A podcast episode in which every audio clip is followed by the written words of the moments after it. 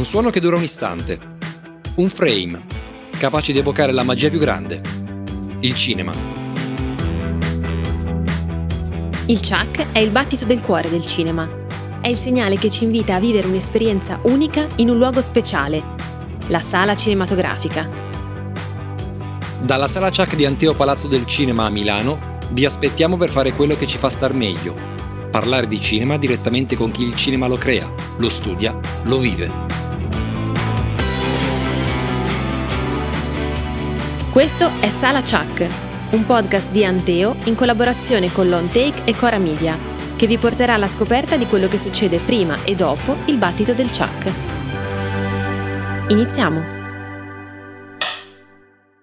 1, 2, 3, prova, siamo partiti Stefano?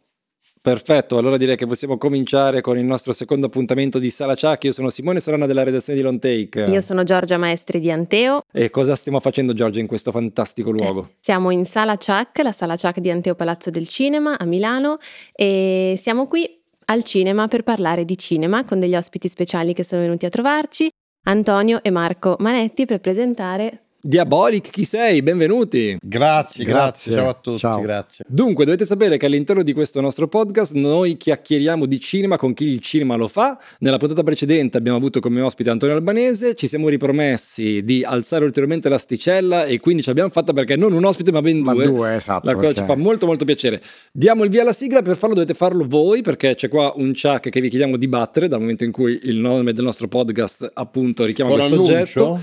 Sì, che diciamo? Salachak, Manetti, Salachak, Manetti Bros. Vai. Salachak, Manetti Bros, uno prima. Allora, Giorgia, vuoi un attimo introdurre il film e iniziare con la prima domanda?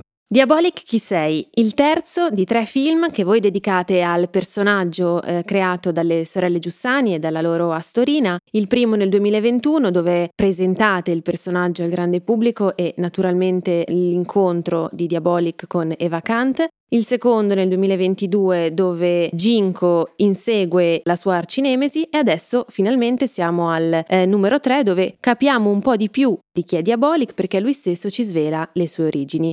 E ci raccontate invece l'origine della vostra passione verso questo personaggio, come l'avete conosciuto, scoperto e amato? Ma guarda, Diabolic, per, per chi lo conosce, è un fumetto molto particolare, no? Perché diciamo che nel, nel, mondo dei fumetti vince spesso no? quello che si chiama il fandom, no? i fumetti i, i fan, i fumetti sono spesso anche fumetti italiani, no? seriali, le storie continue, c'è text, c'è tutta una vita, gli amici, nascono gli amici. Invece Diabolic è un fumetto particolare che nasce, tra l'altro, nelle sorelle Giussani, il primo pensiero è un pensiero puramente commerciale. No? Loro avevano questo ufficio in Via Leopardi a Milano, da cui vedevano la ferrovia, dove poi c'è Cadorna, però credo che ci fosse un'altra stazione là un po' più verso Via Leopardi, non è Cadorna, però non, non ricordo. Loro dalla finestra vedevano mh, i pendolari hanno pensato di fare un fumetto per i viaggiatori in treno. Quindi un fumetto che avesse due caratteristiche fondamentali: uno che fosse proprio piccolo l'albo, così si, potesse, si poteva portare in viaggio facilmente, e che avesse delle storie autoconclusive, brevi, semplici. Ogni storia è un mondo a sé, non c'è una continuità. Quindi già questo è un fumetto molto particolare. Per dirti che il nostro amore per questo fumetto nasce proprio in questo modo è un fumetto che noi da, da grandi appassionati di fumetti, seriali, conoscevamo il Marvel Universe in ogni dettaglio. Diabolic si legge senza conoscerlo, non so come dire, si legge, uso questo termine che sembra dispregiativo, ma in realtà non lo vuole essere, no? al cesso anche volendo. no? e quindi sono fumetti che leggi in, quei, in quel quarto d'ora, 20 minuti di, di tempo libero, però essendo, come dici tu, è vero, gestito, tutta la storia delle Giussani lo dice, gestito con molto amore eh, quando è bello, no? quando nella vita tu vorresti essere uno scrupolo, una, come si dice, una donna d'affari senza scrupoli, in realtà era una donna, Angela e poi anche Luciana, erano due donne innamorate del loro Diabolic, no? E l'amore ha fatto sì che questo fumetto nato per essere usa e getta è diventato spesso in qualche modo, no? E a noi ci ha appassionato per tutta la vita e abbiamo sempre pensato, credo di poter dire che è andato di pari passo con il nostro fare registi. L'idea, io e Antonio non ci va di dire il sogno, no? perché pensiamo che i sogni per definizione non si realizzano. No? Quindi l'idea, la speranza, la massima aspirazione di fare il film di Diabolic è piano piano ci siamo arrivati. Ecco, ma da qua ripartirei perché è molto interessante questa idea di voler raccontare Diabolic sul grande schermo. Vi chiedo quanto sia evoluto il vostro Diabolic in questi tre film, perché io ho visto delle differenze abbastanza interessanti e corpose tra il primo capitolo e quest'ultimo, però mi piacerebbe appunto chiederlo a voi. Beh sì, assolutamente, abbiamo fatto tre film diversi. sono tre storie diverse. Diabolic, quello che ci ha sempre appassionato anche delle storie diaboliche è che ogni albo si entra in un mondo diverso eh, Diaboliche c'ha la storia eh, tutta d'azione, oppure la storia solo psicologica dove Diabolic entra con un'altra faccia, in, un altro, in un'altra identità proprio, no? e tu non sai neanche che è Diabolic lo scopri alla fine ed entra nelle famiglie, nei soci d'affari, quindi, di, oppure, oppure storie di truffa, oppure quindi sono tanti universi i fumetti Diabolic, per quello ci ha sempre appassionato, pure perché cambia modo no, di, di, racconto e quindi ci sentivamo che un film solo non bastava.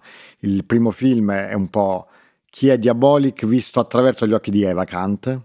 Nel secondo abbiamo voluto raccontare chi è Diabolic visto da, dal punto di vista di chi gli dà la caccia. Nel secondo film Diabolic si vede pochissimo ed è chi, chi, gli dà la caccia che non sa che cerca di trovarlo e pensa di prenderlo e alla fine non ci riesce ovviamente.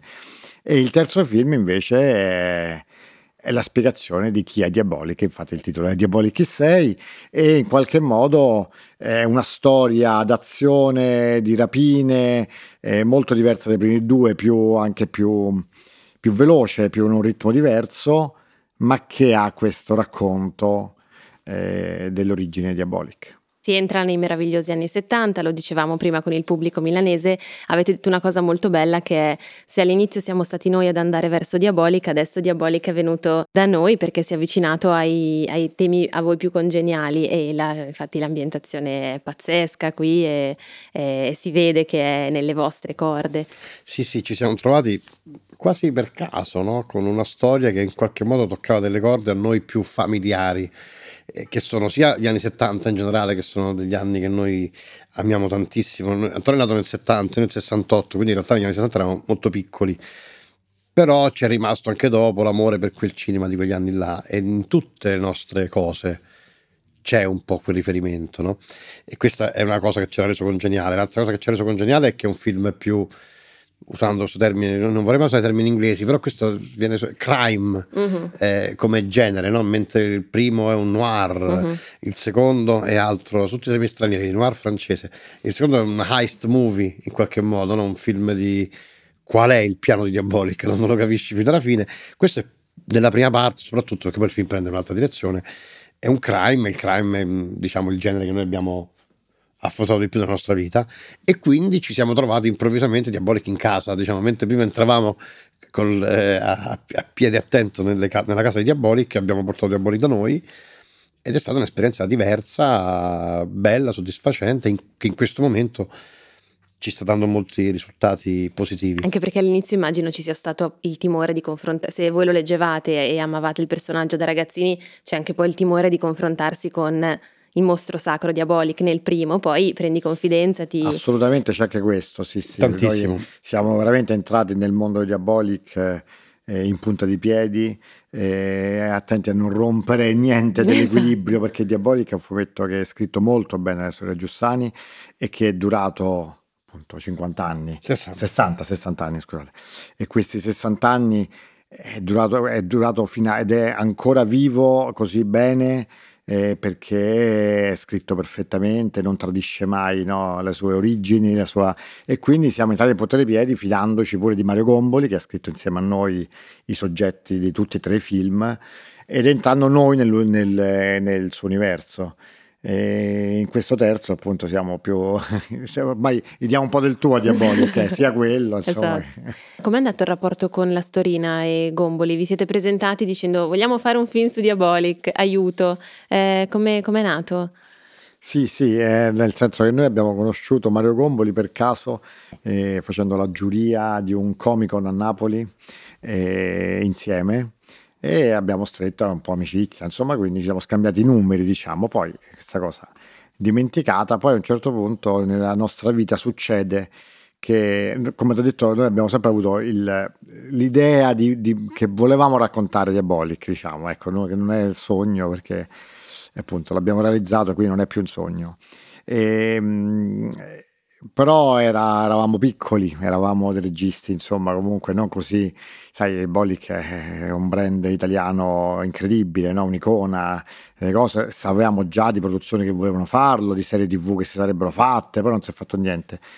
E quando abbiamo vinto il Davide di Donatello come miglior film con Amore e Malavita, proprio poco dopo ci siamo detti con il nostro socio Carlo Macchitella e all'epoca adesso non c'è più purtroppo però che ha prodotto insieme a noi tre film e insieme a Pier Giorgio Bellocchio che ricordo pure abbiamo ridetto a Carlo noi ci piace cosa volete fare? Noi ci piacerebbe fare dei boli ma non si può fare Invece lui ci ha convinto, abbiamo capito che avevamo un potere in mano, insomma, comunque avevamo vinto il David, eravamo dei registi ormai riconosciuti e quindi ha detto, beh, proviamoci, ma come facciamo ad arrivare e beh, Marco abbiamo il numero di Mario Gomboli no? che abbiamo fatto la cosa là, proprio gli abbiamo scritto un, un Whatsapp sì, WhatsApp. un Whatsapp Mario ma possiamo Mario eh... ti ricordi di noi la prima cosa perché certo, fatto certo. certo ci siamo divertiti tantissimo a fare quella giuria rispose poi sì, ti possiamo proporre un'idea su come faremmo noi figli diabolici? Ho fatto certo, le idee non si negano a nessuno, potete proporre una proposta, la leggo. Che è l'uomo che aveva bloccato tutte le idee ah. precedenti. Sì, perché per, voleva per mantenere la tradizione di, la, del, di essere fedeli. Lo spirito, lo spirito voleva lo spirito. mantenere la fedeltà allo spirito del personaggio. Noi gli abbiamo mandato queste cinque pagine che abbiamo scritto di come avremmo fatto il fumetto.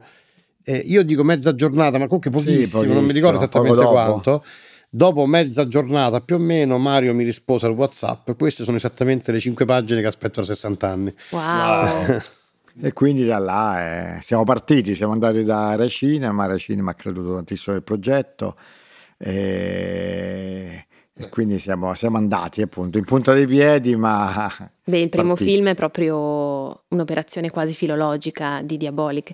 Io avevo visto quello di Mario Bava. Che non lo era. Non è filologica per non lo era. Infatti è là il problema. Le Giussani quando hanno visto il film di Mario Bava... Aiuto. Sono, erano disperate. Tra l'altro a me mi, fa effetto dire che quello è un film molto bello, però sì, ma non è, non è diabolico. Non è diabolico. È un'altra cosa. Invece anche nel, nel dialogo, nella scrittura, le, le, le battute che, che stanno nella nuvoletta, perché poi Diabolic Diabolic non, non ha cioè nella sua nuvoletta c'è sempre una o, bat- una o, due battute, non di più. Parla poco. È stringato, è stringato. Quindi anche quel, quel, dialogo sempre stringatissimo, secco, secco. È, proprio, è, proprio, dalla vignetta è tipico del, sua, di Diabolic, perfetto. Sì. Che tra l'altro ci tengo a dirlo, sempre perché c'è questo equivoco, non è, perché è tipico del fumetto, non è tipico del fumetto è tipico del fumetto Diabolic, Diabolic certo. nel senso se qualcuno ha letto facciamo un esempio proprio sempre facciamo questo esempio qua è famosissimo è Spider-Man no? Spider-Man è verboso è, certo. è un personaggio è logorroico Peter Parker no? e nei fumetti è logorroico come è logorroico certo. nei film zero calcare certo perfetto esempio esatto. perfetto esatto Diabolic no, Diabolic è secco. Sentite, invece tornando a questo terzo capitolo, eh, io ho visto tanto anche amore per il cinema, il cinema che più vi appassiona. Quando c'è il flashback in bianco e nero mi sembra che vogliate in qualche maniera omaggiare l'horror degli anni 40, però appunto mi interessava sì. un commento. Cinema espressionista senso. più che l'horror. Sì. Oh, d'accordo, eh, appunto adesso magari ce ne, no, ce racconti questa cosa. C'è, c'è horror nell'espressionismo. E poi io ho avvertito anche il passare del tempo guardando questo film come conclusione della trilogia, ce l'ho avverto un pochettino un discorso temporale. Prima citavi il vostro coproduttore Carlo è la persona che omaggiate in didascalia finale, quindi c'è proprio un discorso proprio del tempo che passa, vi chiedo se avete lavorato in questo senso. Beh sì, sì, eh, beh, sì perché abbiamo voluto ambientare i tre film in tre epoche diverse, quindi in qualche modo c'è un, proprio un tempo che passa, il terzo film è negli anni 70, il primo era all'inizio degli anni 60, all'inizio degli anni 60, quindi c'è proprio nei tre film un andare avanti nel tempo, questo ci ha permesso eh, tante cose, eh, anche stilistiche, e anche di lavoro noi su scene, costumi, fotografia, tipo di recitazione, perché pure quello abbiamo no? modificato. In questo terzo film non ci sono solo gli anni 70, però diciamo, ma ci sono nel flashback del racconto di Diabolic ragazzo gli anni 40 che abbiamo, fa- abbiamo giocato, abbiamo, siamo divertiti a fare ancora un altro tipo di cinema, no? quello degli anni 30-40, appunto un cinema espressionista, un cinema... Eh, quindi noi l'epoca è molto importante nei film e il passare del tempo è importante e quindi quando si racconta il passato, boom, si entra in un film in bianco e nero totalmente diverso. E qua sono quasi due film in uno questo, no? Lo dicevamo. Eh, scusate, rispetto ai luoghi invece, um, io sono milanese, si sente, è diabolica, una dimensione milanese molto forte, la, la, città di Milano si riconosce nei disegni, è quella, è, anche se si chiama Clairville, ma si, si, riconosce Milano. Avete reso una Clairville che non è così identificabile con Milano, si riconosce la città, però è quasi come se non si riconoscesse mai davvero una città o l'altra. Avete lavorato sempre con un collage, mi pare, di, di luoghi, di vie che lo rendano identificabile. Come la immaginavate la, la vostra Clairville? Ma, ma guarda, noi abbiamo svolto un compito difficilissimo, ma devo dirlo perché sennò divertentissimo, cioè quindi la difficoltà poi quando si mischia il divertimento è pure uno stimolo, è bello, no? Abbiamo inventato un mondo che non esiste, no? Abbiamo inventato Clairville, che è uno stato che ha una sua capitale che si chiama Clairville, una seconda città che si chiama Genf, poi c'è una, una, montagna, una costa, dei laghi, abbiamo inventato tutto e non solo l'abbiamo inventato, ma l'abbiamo inventato in tre epoche diverse che non è mai quella attuale, no? E quindi abbiamo fatto un lavoro di, di collage, soprattutto tra tre città, che sono Trieste, Bologna e Milano, però in realtà, dovendo essere sinceri, soprattutto nei primi due film, perché nel terzo un po' cambia questa cosa, noi abbiamo pensato che l'aspetto esteriore di Clerville fosse Milano, che l'aspetto esteriore di Genf fosse Trieste e Bologna è un po', io uso il termine, la nostra factory, dove noi lavoriamo, e quindi l'idea iniziale era Bologna, che è un po' casa nostra. Noi non siamo di Bologna, ma mm, abbiamo lavorato spesso là, quindi la nostra cinecittà è Bologna. Volevamo fare gli interni e gli esterni di Clerville a Milano, gli esterni di Genf a Trieste. Però poi alla fine, come dici tu, mm, fai giri per Trieste, vedi un angolo che può essere Clerville, che fai? No, non lo fai. Stai a Bologna, vedi una piazza che può essere Clerville, che fai? Non la fai. E soprattutto c'è stata la ricerca dell'epoca. La vera difficoltà è stata la decisione di fare una cosa che è un po' un ossimoro, no? si dice in, in, in retorica, che un'Italia del nord senza il passato, cioè come se l'Italia fosse stata fondata nel 1890, no? Cosa impensabile perché l'Italia è esattamente il contrario di un paese fondato nel 1890, un paese che forse ha avuto la sua grandezza tutta prima e, e, quindi questo ci ha costretto a non accontentarci di solo Milano, di solo Trieste, ma di cercare dove potevamo. Alla fine abbiamo girato l'ultimo film anche a Roma, dove nonostante sia la città più antica di tutte, ha molte costruzioni anni sì, 60, 70, sono okay. degli anni in cui si è costruito molto a Roma. E quindi sì, abbiamo fatto un collage seguendo un'idea, cioè un principio che era questa Italia del nord senza passato. Eh sì, sì beh, anche la nebbia, l'umido, faceva subito città del eh, nord. Sì, c'è tanta di nebbia nel film. Sì. No, però è bello, eh, uno rivedendolo, ma gli spettatori magari non tutto riconoscono, però noi nelle stesse sequenze veramente si gira l'angolo e sta in un'altra città, entri in una casa, sta in un'altra eh, città, quello. esci, sta in un'altra, giri l'angolo, un'altra ancora. Eh. Infatti vedi, dici, ah, lavoro... ah questo è Milano, no è Bologna, ma no era Milano, esatto. non riesci proprio a riconoscere. È stato un lavoro pazzesco. C'è una lunga sequenza di inseguimento no? nel 3 che parte a Bologna, giri l'angolo e sei a Milano, poi sei no, ancora a Milano e poi a, si chiude a Bologna. Non è tutto di seguito. Invece vi faccio una domanda perché vi vedo molto appassionati sulla materia, quindi anche questa origine del progetto con i fumetti a cui siete legatissimi e vi chiedo innanzitutto per chi ti fate, Ginko o Diabolic? Eh, si può tifare per uno solo. Appunto. allora, No, no, non che, che, si può fare per uno solo in quel senso, adesso si può fare solo per Diabolic. Ah. Non, non, esiste altra possibilità. Chiunque dice il contrario non ama questo, questo personaggio. Solo che c'è una particolarità che è unica, che non tifi contro il suo antagonista. Che è un'altra cosa. Gicco è un personaggio molto particolare, è un antagonista molto particolare, perché in realtà se tu leggi il fumetto, ogni storia c'ha un vero bad guy che non è mai Ginko. Spesso è la persona a cui Diabolic vuole rubare qualcosa e spesso queste persone sono delle persone abiette. Cioè Diabolic, che ne so, si, si immedesima o Eva, mi viene più Eva si immedesima nella moglie di un conte che ha delle, dei gioielli fantastici appena si immedesima in questa moglie scopre che questa moglie tradisce il marito e lo scopre da, quando lei è, è, alla, alla maschera della, de, trova questa amante e sono tutte persone abiette, false, disoneste e Ginko e Diabolic a modo loro uno è ladro e uno poliziotto sono le uniche persone oneste a Clerville no? e quindi l'arcinemico di Diabolic non è assolutamente il personaggio peggiore però il tifo lo si fa per Diabolic e poi volevo chiedervi invece quanto c'è di 007 secondo voi all'interno di questo personaggio e anche quanto c'è all'interno del vostro film? Perché tra automobili, la femme fatale, i gadget... Beh sì, c'è, c'è. Eh, noi eh, siamo veramente appassionatissimi dei film James Bond eh, meravigliosi e chiaramente raccontando pure gli anni 60 nel nostro film non potevamo non in qualche modo no, omaggiare. Quindi tra gadget gli anni 60 e 70 e la musica eh, l'abbiamo omaggiato parecchio insomma. C'è tanto anche nel fumetto stesso perché chiaramente è in qualche modo il James Bond, Dark James Bond, no? Diabolic, nel senso è che il lato oscuro esatto, lato oscuro, è un antieroe Diabolic, vedete, non è un eroe come James Bond, però è, è quello, c'ha fascino, c'ha il lusso, c'ha I tutto, gadget. No? i gadget. E quindi nella saga Diabolic per forza in qualche modo ti viene da omaggiarlo. Soprattutto forse la, l'omaggio più grande è stato fatto nel secondo film con questa sigla canzone cantata da Diodato che proprio Bella, abbiamo bellissima la sequenza iniziale. omaggiato le grandi sigle di James Bond. Ma comunque pensandoci, in realtà eh, Diabolic, che è un- un'opera di derivazione, nasce come, come copia di Fantomas, no? alla fine finisce dove eh, la cosa originale rimane sempre vacante. Lui è una copia di tre cose. Se tu ci pensi, è è la messa insieme di Fantomas, Mission Impossible e James Bond. La grande differenza tra James Bond È e. Diabolic è Eh, vacante. ma è vero, sì, sì. Cioè, E vacante gli dà tanto a Tra Diabolic. James il primo- Bond e Diabolic, tra, tra James Bond e Fantomas E e, tra James Bond e. Mission Impossible. Esatto, sì, sì. Infatti noi di- questo fumetto è nato chiamandosi Diabolic, nel numero 3 appare Eva, ma se Eva fosse stata dall'inizio, forse non si sarebbe chiamato neanche Diabolic, ma Diabolic ed Eva, o Eva e Diabolic, perché sono veramente alla pari totale.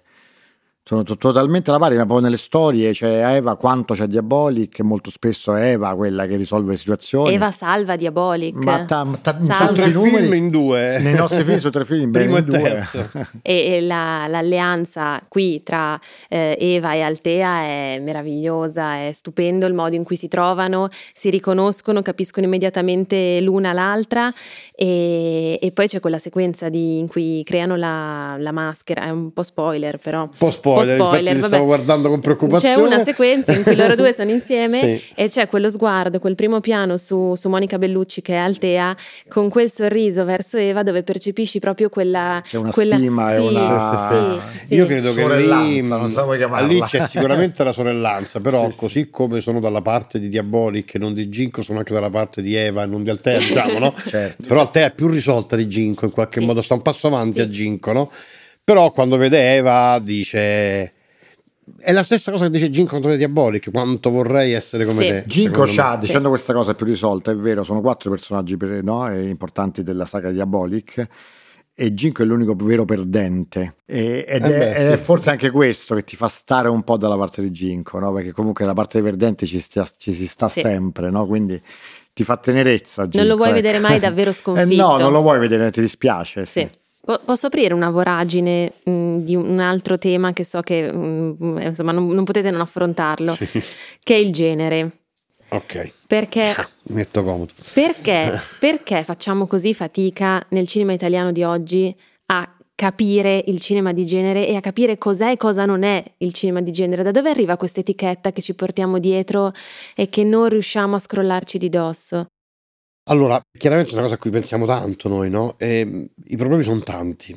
Io credo che il problema di fondo, cioè il, problema- il lato peggiore di questo fatto, più che il problema di fondo, è che il cinema italiano, probabilmente in profonda crisi culturale da tantissimi anni, non riesce a smettere di etichettare. Cioè, io credo che se voi aveste qua Nolan, no? Eh, nessuno parlerebbe con lui dei generi dei suoi film, non viene mai in mente. Pure quello ha fatto da Batman Oppenheimer, no? Se ci pensate, la differenza incredibile che c'è tra Batman e Oppenheimer, no? Eppure questo regista che ha fatto questi due film, insieme ad altri, ne cito solo due perché sono tutti diversi. Eppure, se ci pensate, si vede che sono due film di Nolan. Cioè, in tutti e due i film è ovvio che sono due film di Nolan, no? Eh, Perché c'ha un suo. Perché noi abbiamo una cultura cinematografica negli ultimi vent'anni, trent'anni molto superficiale che si ferma all'etichetta e quindi si ferma al genere di un film, come se un film possa essere, cerco di essere sintetico, no? come se un film possa essere brutto o bello, giusto o sbagliato e fammelo dire, profondo superficiale, solo a seconda del genere a cui appartiene. Invece eh, ci sono film supereroistici, Batman di Nolan, eh, thriller, eh, Notorious di Hitchcock, che sono film di estrema profondità, spessore, approfondimento dell'animo umano, più di film di denuncia sociale, per esempio. Certo, no? la storia del cinema horror ci insegna che dentro l'horror certo. sono racchiuse le paure sociali, la collettività, quindi non, eh, parla di noi. Dovrebbe essere facile noi, capire certo. questa cosa, invece non è facile. Tu pensa a Kubrick, no? C'è Shining, Shining è un altro esempio fantastico di questa cosa, no? Perché di tanti film spesso quando il, il, maestro si mette a fare il film, eh, ma questo non è proprio uno Shining è un horror al 100%, non c'è nessun secondo di Shining che non è un film dell'orrore, eppure nessuno ha mai chiesto a Kubrick, ma tu sei un regista dell'orrore, il tuo sarà ancora un film dell'orrore? Non viene da fare questa domanda. in Italia negli anni... Non lo dico a te che mi fai la domanda, tu me la fai no, giustamente no, questa no, domanda. In Italia negli anni 60-70 c'è stata molta divisione fra il cinema industriale e il cinema d'autore questa divisione, eh, ora non sono storico del cinema, non so bene da cosa è stata creata, però tanta divisione, cioè il cinema che andava bene in sala era cinema commerciale dove si toccava dalla, dal western alla commedia, alla commedia sexy per dire, no? cioè, a polizieschi. E, e, poi c'era un cinema d'autore che andava bene perché il cinema andava bene, soprattutto andava bene all'estero, andava bene in altri mondi, no? in altri contesti e quindi sono nati molti autori, però c'era un po' una divisione totale, non erano proprio due mondi che si parlavano quasi. E questa cosa non si sa perché non è finita che si sono mischiati questi mondi, ma che un mondo è morto, che è quello lì del cinema, diciamo, popolare, commerciale, un'industria insomma, che funzionava, no? anche i registi di punta di quel tipo di cinema che erano Dario Argento e Sergio Leone, faccio degli esempi, Sergio Leone è considerato un autore eh, dopo tantissimi anni per, un, per scoperte e forse perché ha fatto C'era una volta in America, ma senza C'era una volta in America non lo so se per un pugno di dollari sarebbe considerato quello che invece è, è un capolavoro assoluto. E Dario Argento ancora si fatica in Italia a considerarlo un vero autore, no? invece è un autore assoluto. Tu esci dall'Italia, Dario Argento è non solo il regista più famoso italiano, ma è considerato un autore dell'horror, no? del cinema, del cinema, mi sbaglio, vedi pure io. Ma infatti, etichetto, etichetto. Antonio, no, voglio entrare un po' di più perché secondo me il punto non è il fatto che in Italia ci sia una dicotomia tra il cinema d'autore e il cinema commerciale, perché quello c'è anche in America, c'è, c'è dappertutto. Il punto è pensare che se fai un film dell'orrore, un film di fantascienza, non sei un autore. Questo è impensabile all'estero. Eh, no? Cioè nessuno questo. si permette di sostenere che Stanley Kubrick non è un, un regista Sto dicendo questo, non no, c'è. No, diciamo, eh. dicevo che il problema non è tra il cinema commerciale e il cinema d'autore. Il problema è nell'escludere dentro il cinema d'autore esatto, alcuni anche, generi, generi. Alcuni generi. Io i generi. Ma la commedia Guarda che attenta, al, esatto, sì, tra l'altro. Alcuni generi, perché alla fine che cos'è un genere? È una classificazione a posteriori che si fa di un film, non è che uno dice adesso faccio un horror, uno scrive una storia. No? Alla fine pure il cinema di denuncia sociale è un genere. Anche quello è un genere. No, ma con voi poi è impossibile non parlarne, ma anche perché mi sembra che la contaminazione sia un vostro tratto distintivo, cioè sì, è, eh. è di- è quasi dichiarato il dire li faccio come mi vengono e non Sì, mi sì. interessa cosa. E così Cioè, non è dichiarato tra di noi, credi? non Eh, ce lo diciamo infatti, mai. Adesso voglio fare Allora, un sì, poliziottesco. No, chiaramente la contaminazione è una, è una nostra eh, cosa personale, ci viene spontaneo e personale, no? Però è un peccato pure che in Italia l'unica cosa che si può fare, diciamo, non è che mi voglio considerare da solo un autore, però non siamo considerati proprio, mm, siamo considerati personali comunque, ecco, personali, cioè l'autore, però l'autore è brutta. Però perché contaminiamo. È un peccato che chi non contamina non può essere considerato, in effetti, no? Eh, e forse però in Italia questo fa, fa sì che non esiste questo cinema, che non riesce a esistere perché ci si sente giudicati anche prima di farlo. Infatti l'horror funziona quando per dire Guadagnino che è autore Esatto, rifà esatto. Suspiria e allora quella è Sì. un'operazione come dire ehm, qualificata perché è un, un autore che riprende un film di genere. Sì, sì, è così, ma tu pensa solo a... Adesso è mi- diminuita questa cosa, ma noi abbiamo vissuto... Appena tu fai, vuoi fare un horror, ti ripeto, non è che vuoi fare un horror, hai una storia e questa storia è incidentalmente un horror, fino a qualche anno fa, dicevano, ovviamente lo fai in inglese. Si capisce perché, no? Cioè io non posso fare il film di uno dei Ascoli eh, che perseguita una, una, una, bambina, che ne so, no? Sì, sì. Eh, sotto forma di fantasma. Sì, C'era un fantasma di Ascoli pure, no? Perché deve sempre parlare inglese sto fantasma, no? È strano. Ultima domanda prima di salutarvi, ci raccontate all'interno della vostra filmografia qual è il film a cui avete fatto più fatica da girare, da produrre, da pensare, la, il vostro ostacolo in carriera? Mi interessa particolarmente perché eh, vi vedo veramente molto pirateschi, poi abbiamo anche la maglietta della, di One dei pirati di One Piece. E quindi mi interessa appunto capire un pochettino... Ma guarda, è difficile, io eh, rispondo, vediamo Marco cosa risponde, io ti rispondo eh, il, il film del 2000, il fatto che Zora la vampira prodotto da Carlo Verdone e da Cecchi Cori con Carlo Verdone pure attore. Noi eravamo alle prime armi, abbiamo fatto pochissime cose prima. Incontriamo Verdone che ci crede molto in noi, vuole produrci questo film. E abbiamo avuto difficoltà perché era un film diventato più grosso di noi, non eravamo pronti e ci siamo sentiti un po'...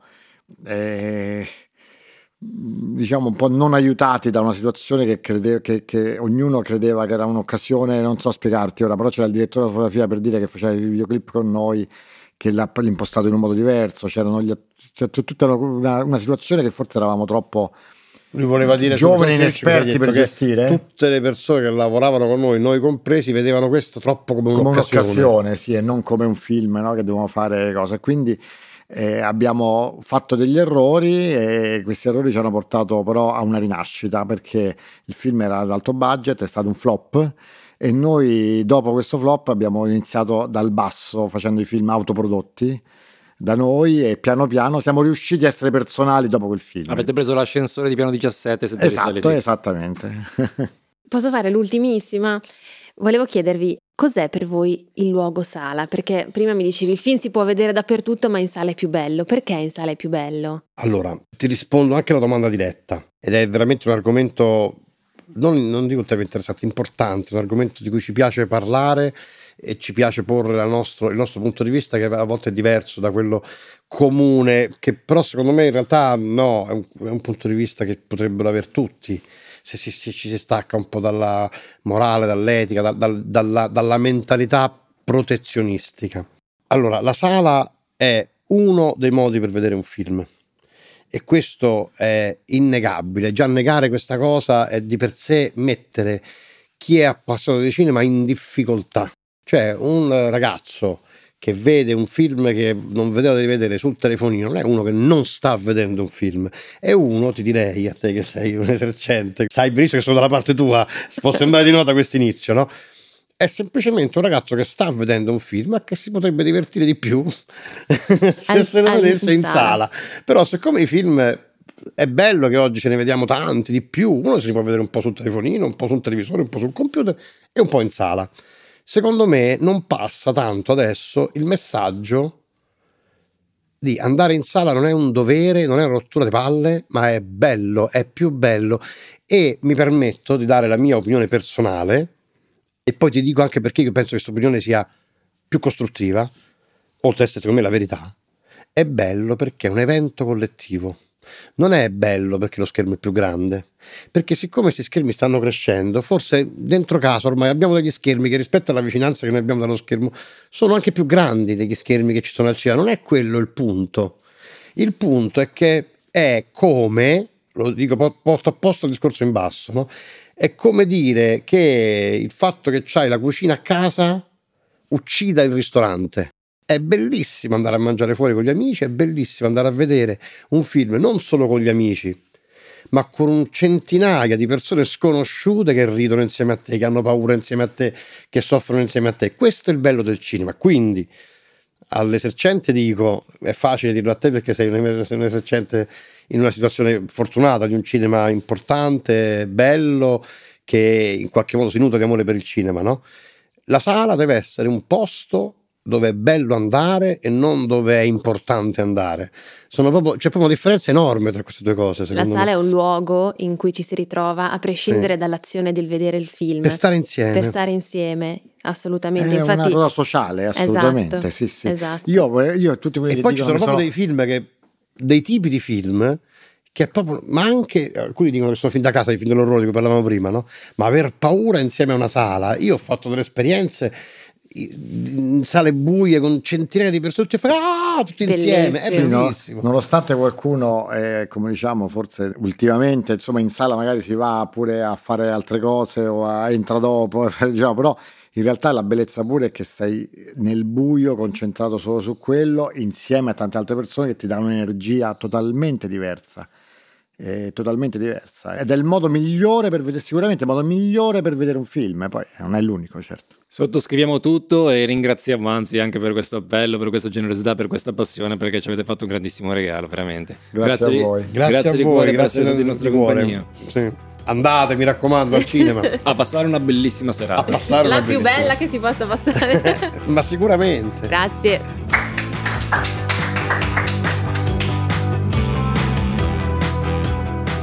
Sala Chuck è un podcast di Anteo in collaborazione con Long Take e Cora Media.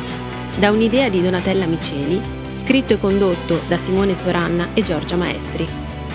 Registrazione a cura di Stefano Riva. Per Cora Media, supervisione, suono e musiche Luca Micheli. Post produzione e montaggio Andrea Girelli. Post producer Matteo Scelsa.